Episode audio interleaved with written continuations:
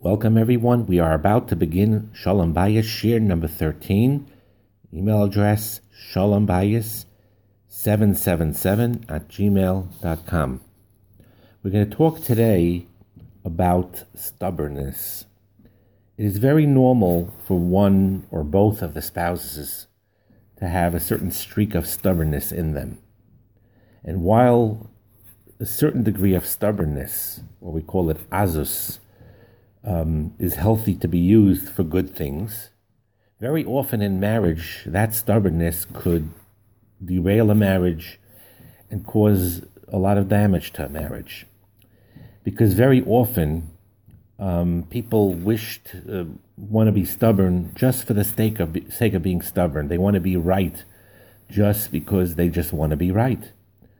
There are many reasons for that um, it gives a person a certain sense of misplaced power or authority um, that I have control over a situation and you're going to be stubborn about it.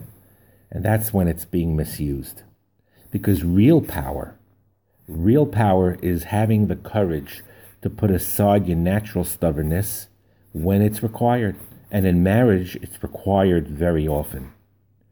And remember this there is nothing horrible about the fact that in many situations your spouse is right and you were wrong. It's not the end of the world. It's not the end of the world when there's situations when you are wrong and your spouse is right about something. And um, that's true, like I said a few times already. And it's important to re emphasize again and again that the majority of the spats and the disagreements um, that sometimes snowball into greater things are not the big issues, but the small things. And on those small things, you're taking basically a little fire and you're throwing um, kerosene and um, and you're just making it into a big fire when it could easily be put out. It takes two people to argue.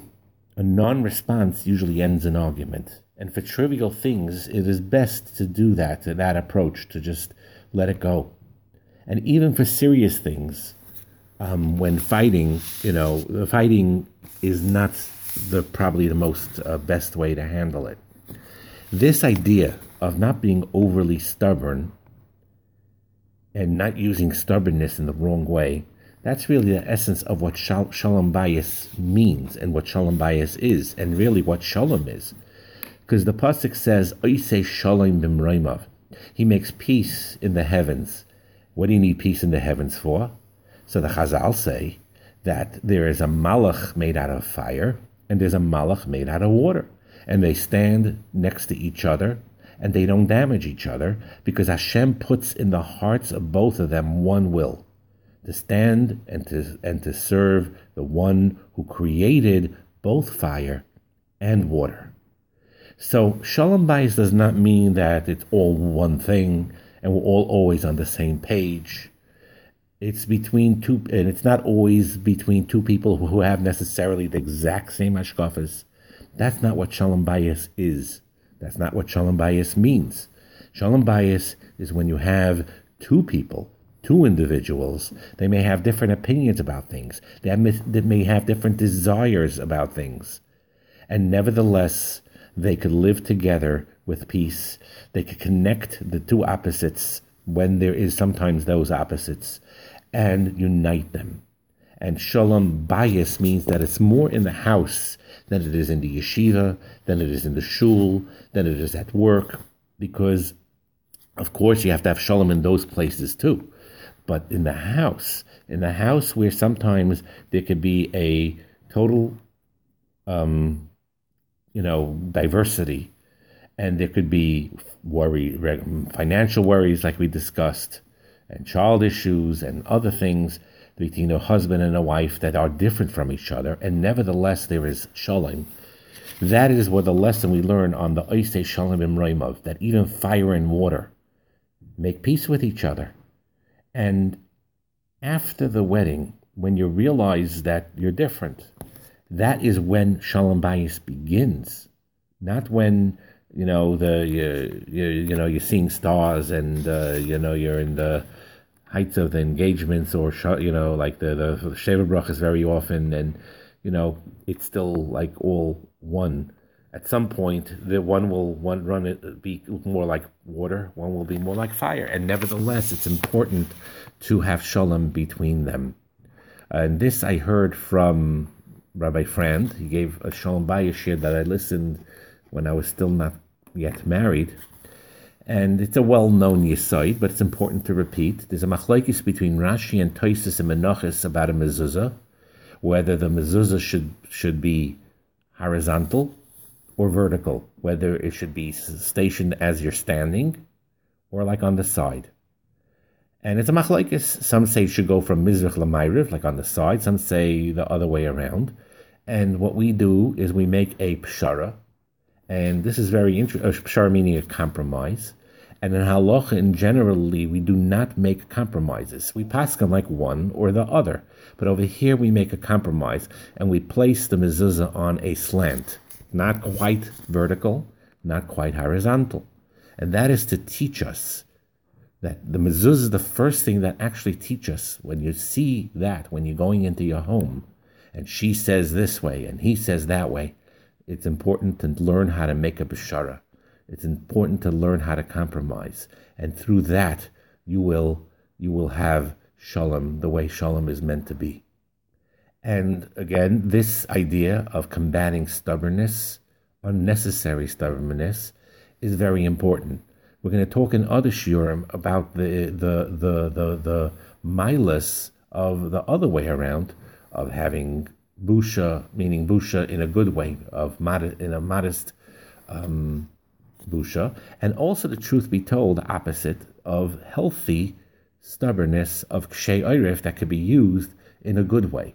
But in marriage, very often you have to be very careful not to be stubborn, not to just even if you think you're right, you know you're right, you have to learn how to bend, you have to learn how to compromise. And this applies, um, you know, as, as, people do this or try to do this Shana Rishona. But the truth is, all of life, it's like that. All life, situations change, people change, and everything, you know, is fluid. And one thing is for sure that the way to go through life's changes and life's difficulties is not to be stubborn for the sake of being stubborn.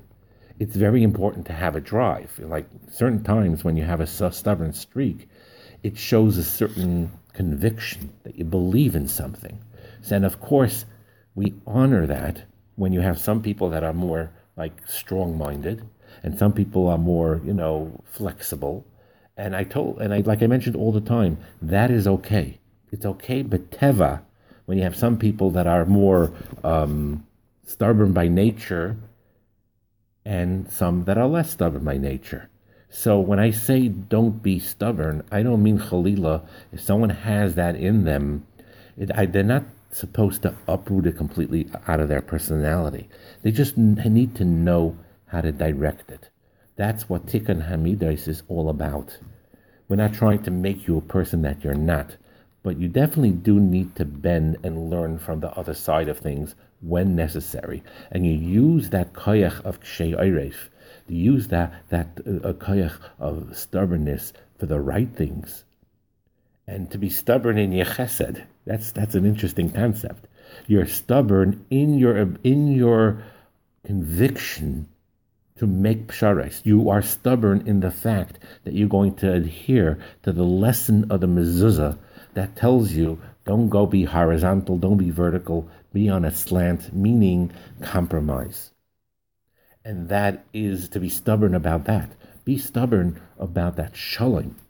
Be stubborn about the fact that you are willing to be flexible and to bend and to do like what Hashem said by the Malachim up there. Even though we're bus of Adams, we're people, we could do that. We could have one, the husband being a Aish, fire, and the and the wife water, or vice versa. And nevertheless, they both stand together. They're shown together. They serve Hashem together, and they actually become one.